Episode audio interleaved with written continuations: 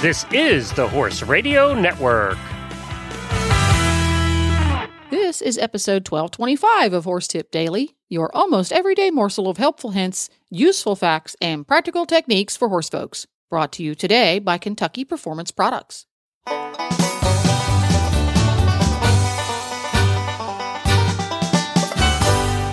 Greetings, horse people. Coach Jen here, and thanks for tuning in to Horse Tip Daily. Today's tip features Steve Kraus from the Cornell University Farrier Program, and he's got a short course on the internal structures of the hoof. And we'll get right to our tip right after this from Kentucky Performance Products. She had waited all her life for this moment, dreaming about it since she was 10 years old. The trailer ramp touched the ground. He whinnied as she backed him out, swinging his head around to get a good look at his new home. His coat gleamed in the sun. Her love had arrived. She was breathless. He was beautiful. She could hardly wait to tack him up and start off on what she was sure would be the best times of her life. This love story is brought to you by Contribute, providing essential omega 3 fatty acids that help maintain low inflammation levels throughout your horse's body. The horse that matters to you matters to Kentucky Performance Products. Call 859 873 2974 or visit kppusa.com to order today. And I'm so happy once again to welcome Steve Kraus, the fellow who's in charge of the Farrier program at Cornell University, back to the show. Welcome back, Steve. Hi, how you doing today? We're doing great. Now, last time you were here, we talked about the external structures of the horse's hoof, the parts that your average horse owner gets to look at on a regular basis, and uh, the functions of those structures and some common things that might go wrong. This time, we're going inside, aren't we? Okay.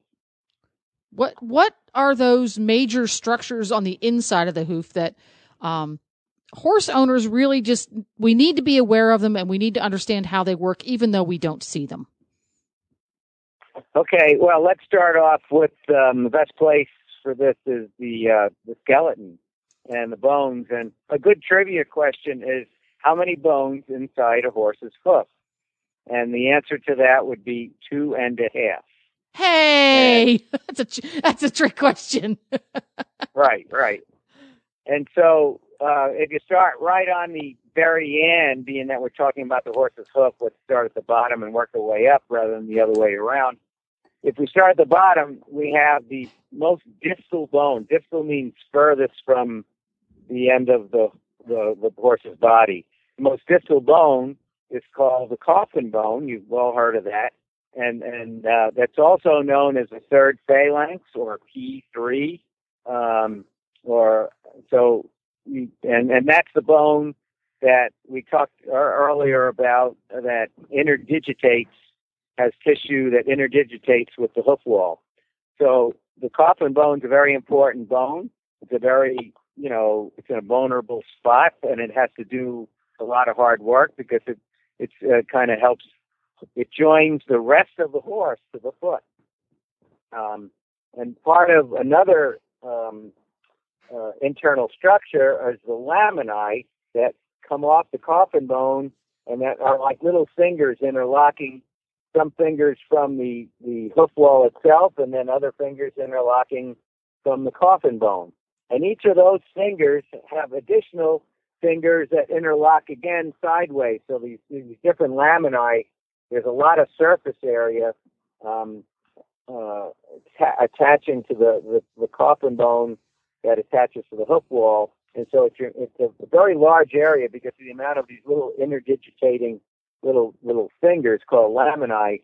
And if you ever get a chance to look at um, uh, micrographs of this, it's amazing to look at how all these little fingers, and, and then on the sides of the fingers, there's more little fingers that really uh, on a smaller level. So it's really cool to see all this stuff. That's what helps hold this horse um, onto his coffin bone while he's jumping and galloping, and, and there's a lot of weight distribution here, a lot of flexibility of the foot. As we move up the leg, right above it is the second phalanx, which is P2, uh, which is um, uh, what we call the short pastern bone. And so half of that is in the hoof wall. So the, the coronary band, we look at uh, the, the foot laterally, if we had a radiograph, the coronary band should have about half of the second phalanx below it and half of it above it. That's why we can say there's two and a half bones in the horse's foot. That's the that's the half bone we were just talking about. Uh, And now, um, when the coronary band sort of cuts that right in half uh, from front to rear, um, if we look at that in a radiograph, and there's a lot more of the second phalanx below the coronary band, then that horse has problems because he's had some type of laminitic or founder event, and, and the hoof wall capsule has moved up the leg or he has sunk down it. So we use that as, you know, uh, an external structure like the coronary band, and we can mark it for the x-ray. And the internal structure of the cough, of the second phalanx to determine if the horse has actually sunk through his hoof capsule because of disease. The other bone, the other full bone that's inside the horse's foot is the navicular bone, which is right behind and slightly below the joint of the the coffin bone and the short pastern bone. And that works as a fulcrum. So the deep flexor tendon runs down the leg and attaches to muscles further up on the top of the leg, comes down and wraps itself around the backside of the navicular bone, and then that deep flexor tendon hooks to the bottom of the coffin bone. So you have this like um, you know fulcrum effect of the way the horse will um, flex his leg um, on that navicular bone. So that bone's under a lot of pressure at times, and that's why you know something we worry about when the mechanics aren't right and too much pressure is put on that bone. That makes sense? That makes sense. Well, and any anytime a horse owner hears the word navicular, we all get sweaty palms because uh, Well, yeah, yeah, it's it's a, it's not a it's not a leading factor, but it's certainly in the list of things you don't want wrong with your horse, and uh, it it's something you know it's somewhat conformation driven. So horses with um, really poor uh, heels and, and long toes, low heels and long toes, are more susceptible because there's more leverage uh, on that bone. With there's too much leverage on that fulcrum, and then the other problem is horses that are have very high heels and heels left artificially high. Um, that's too much of a good thing. And uh, what happens is, is the frog atrophies, like we talked about earlier, that the frog needs to be uh, very vibrant and be able to bear weight. So we leave too much heel. The horse starts landing toe heel instead of heel first, and then the navicular bone gets slammed into the ground when the horse has too much heel. So there's a happy medium that has to be achieved for each horse to protect that navicular bone properly.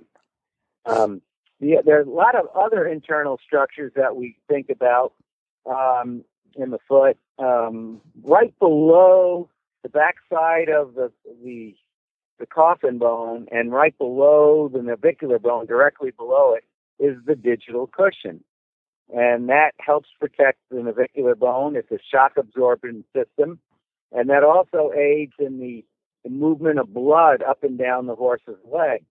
So when the when the horse loads, the digital cushion is like a sponge, and um, blood gets squeezed up the horse's leg.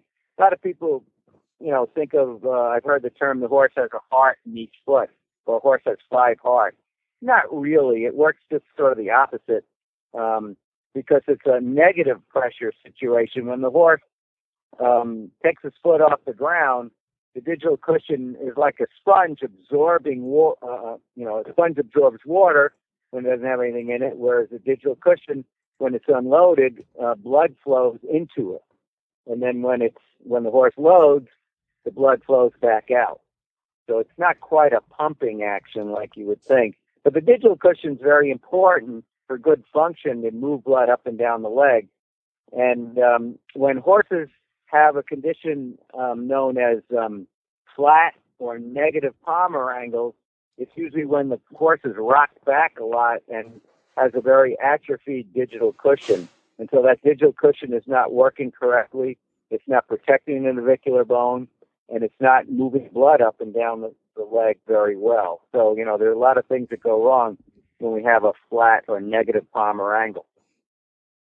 So when it comes Um, to that type of an issue where um, the abnormal balance within the structure of the hoofs affects that palmar cushion, can it be repaired? Is it the kind of thing that you get to get that balance fixed so the palmar angle is correct? Will the will that cushion begin to function properly, or is it once it stops functioning properly, you're just SOL? Well, again, it's the type of thing that the more time it goes not functioning properly, and uh, some of it can have a component of conformation, some of it is a component of improper trimming, shoeing, and so on. Um, obviously, a blend of these things. Um, so, the more, the, the sooner you recognize there could be a problem with this, uh, the sooner the the problem is corrected, then the, the more likely you can have a healthier foot. So if you have a more mature horse that this is not recognized and nothing's being done over a long period of time, that digital cushion atrophies even more. The horse rocks back more. You have more of a negative palmar angle than a slightly flat or slightly low palmar angle or plantar angle on the back feet.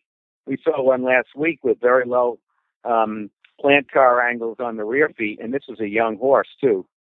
Um, but anyway, if you do things to help this, uh, support the leg better, get the, the mechanics better. A lot of times, uh, shoes are too short. The length of the shoe is too short. Not supporting the leg, letting the foot rock back more, crushing this more, and some type of frog support. It could be in a bar type shoe. Um, that has some frog support to it, a pour-in pad, anything that stimulates and uh, sometimes a little bit of a wedge also is going to help these horses if you trim the feet right. Um, so it's hard to say exactly what's going to help, but there are things we do depending on the conformation and what we see before us. And this is the kind of thing it sounds like x-rays are in order for appropriate diagnosis and to create a plan to Oh, yeah. correct it. Yeah. I can predict a lot of times. I've seen enough of these. If you see a lot of horses and see the radiographs that come off them, after a while you can kind of say, okay, I'm making a really good guess here. Um, if you look at a horse from the side and you look at his coronary band, especially like his hind coronary band, because it's more of a reference point, um, and that is pointing towards his belly. You know, if you had like a line, if you could like take a laser beam and make a line on the coronary band and have it straight up where that's pointing, looking from the side, and it's pointing at his belly, it's very likely he's got a, a, a, um, a negative plantar angle behind. And then he's not going to use his hind end well, and he's going to have these problems. That line on a normal horse is plant is is going to be aimed somewhere above his knee but below his elbow. Huh. Interesting. So I wish I had a visual to show you that. Right well, I'm gonna now. have to go out and test it now. go out right, and test that. right. Yeah, that very interesting. So something that you you don't hear about as as much as perhaps you used to because horses don't spend as much time on roads as they once did, but um, you used to hear a lot about horses having problems with side bones. What are they, and what structures inside of the foot do they affect? Okay, that was going to be my next um, um, item going around the inside of the foot. So on each side of the foot, you have these like what they call lateral cartilages, and they're part of the the way the foot is constructed to you know um, move, load, and unload, and keep its form properly, and so on. So these lateral cartilages can, over time, um, and again, depending upon the horse, the breed, how much use. Certainly, you talk about on a hard road, more concussion these lateral cartilage ossify on the side or the wings of the coffin bone. And so what ossify means turn to bone. And and so bone remodels with impact or concussion.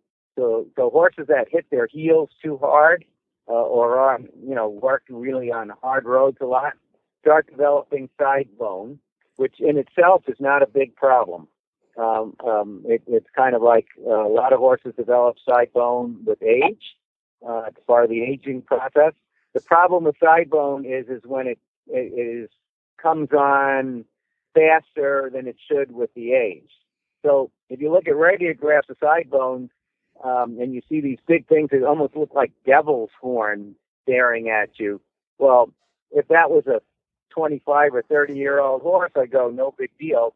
But if it was a five year old horse, I go, wow, you know. Mhm. And so, um, and even then, it, as these little, like they, they look like little horns radiographically are growing, it's still not a big deal. Um, but when, as these horns get bigger and bigger, and they start extending towards the um, coronary band, now they can start actually uh, uh, growing in time and above the coronary band, and you see like little bumps above the coronary band. Now, this can get painful for the horse if you've got this structure growing in there that doesn't belong there, and it's got no place to go. The other thing, it can be painful for the horse, or now it's fragile and can easily be broken, get stepped on by another horse or by this horse itself, or bang it or something. Now you have a broken side bone, and, and you call that a sequestrum. You have a piece of bone floating around here that is going to possibly necrose or needs to be taken out. So uh, certainly, side bones can be a bad problem, but early on they're not. Interesting. So that's one of those uh, things again that it's you have to look at the bigger picture. A side bone in and of Right. itself, not necessarily time to panic. Right. Interesting. You know, I would panic if it was a really young horse. I would be going like, okay, why is this happening? You know, in a very young horse, and, Mhm. but it, I, it's part of the aging process for a lot of horses. Mm. It's when it's huge early on, or as time goes on. You know, again, conformation or work, and or both cause you know bones remodel to the forces that are placed on them. hmm So we've looked at um, issues that can happen. You can have problems with the navicular bone. You can have problems with the plantar cushion. You can have problems with the lateral cartilages. Are there any other internal structures that that are it that typically can cause uh, a horse soundness issues? Well, you know, certainly there's a bunch of little ligaments and and and tendons and all these things that attach and hold all this whole system together. And any, any injury to one of them or tears, I mean, there's a whole list of diseases that's like an you know like an hour long lecture I could do for you. But um, uh, the other thing that really, when you think about internal external structures, is um, punctures and abscesses and um, things that happen and um, physically to the coffin bone. So if a horse steps on a nail or other object or a screw and punctures the sole far enough that it nicks the coffin bone, uh, maybe even takes a piece out of it, then you've got a, a real medical problem that has to be addressed.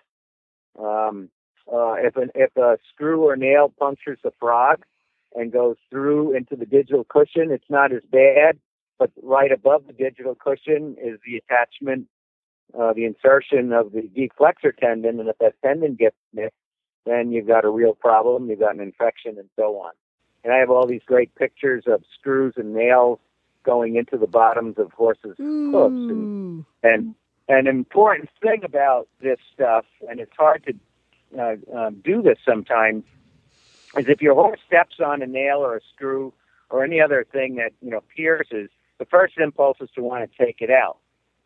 But what you, if you can, if there's veterinary help near, you know, soon, that you can take a radiograph, or if there's some way to cut off what's still protruding, we want to see what, how deep this screw or nail is gone. Um, that way, we know what's in, what's hurt, what's hurt, been hurt or not.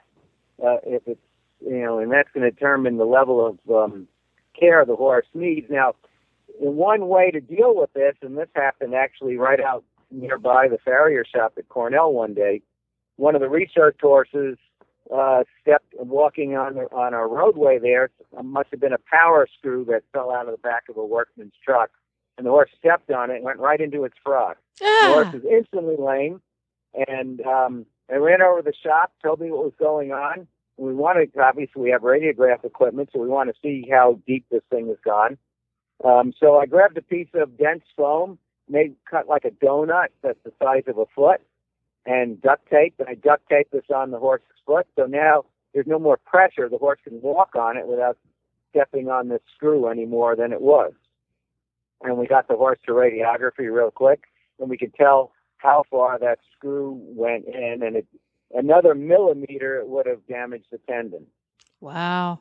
Isn't that crazy? So by not letting this horse walk on it, by cutting this, you know, its piece of uh, dense foam and making like a donut so that you know nothing is pressured. So that would be a, a quick first aid thing you can do, and then call the vet.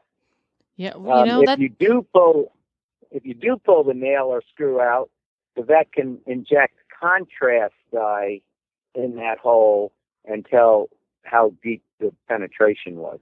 Yeah, that because that's key. Because if it if it damages those internal structures, uh, you're gonna ha- you're gonna want to be right on preventing an infection rather than treating it as if oh it's just a a, Right. a shallow puncture. We're going to treat it this way. The treatment for a deep puncture that damages those tissues is going to be pretty different from the get go, isn't it? Well, it'd be life threatening. Yeah. Wow. Now, see, now that makes me want to go out and get some dense foam and a set of bolt cutters. Yeah, yeah. In this particular, uh, and when the screw went in, um, we wanted to unscrew it. It was in there pretty good, and of course, we didn't want to push on it, you know, to, you know, make contact with the screwdriver. And so what I did is I took pliers and grabbed the top and unscrewed it with the pliers rather than try and push on it. Oh yeah, with the because screwdriver. yeah, that would push again. Ooh, golly, you're just Right. ooh yucky, Steve. you give me nightmares. Well, thank you once again uh, for coming on and uh, causing a minor panic for this person and make me want to go out and increase the number of tools I keep in my barn for these sorts of events. Uh, tell folks where they can find the Cornell University Farrier program. Um, we do have a, a website, so if you go on the Cornell University Veterinary College website and then you know search for the Farrier, you can see all our stuff about the school and about our program and our services. And you can go on the um, Facebook page for Cornell Farrier program. You just go on there, and in fact, I'm pretty sure if you scroll down, there's like you know many years of cases in the in the pictures. Um, there is a picture of a foot on there that had a 16 penny nail driven right up it. Um, that beautiful radiograph of that. Um, so again, you can see that on there. Oh, thank you so much, Steve. We'll see you again soon. Whew. There you have it. You can find links to today's guest as well as a lot more tips at horsetipdaily.com. Make sure you have all of your favorite Horse Radio Network shows with you wherever you go by downloading the free Horse Radio Network app for your iPhone or Android. Just go to your App Store and search Horse Radio Network, and you could also subscribe via iTunes. This podcast was made possible through the generous support of Kentucky Performance Products and listeners like you. This is Coach Jen, and I'll be back again soon with another tip. So until then, go ride your horse. The Horse Radio Network and the Horse Radio Network hosts are not responsible for statements of guests or their opinions. Use your own judgment when listening to the tips provided by the experts on Horse Tip Daily.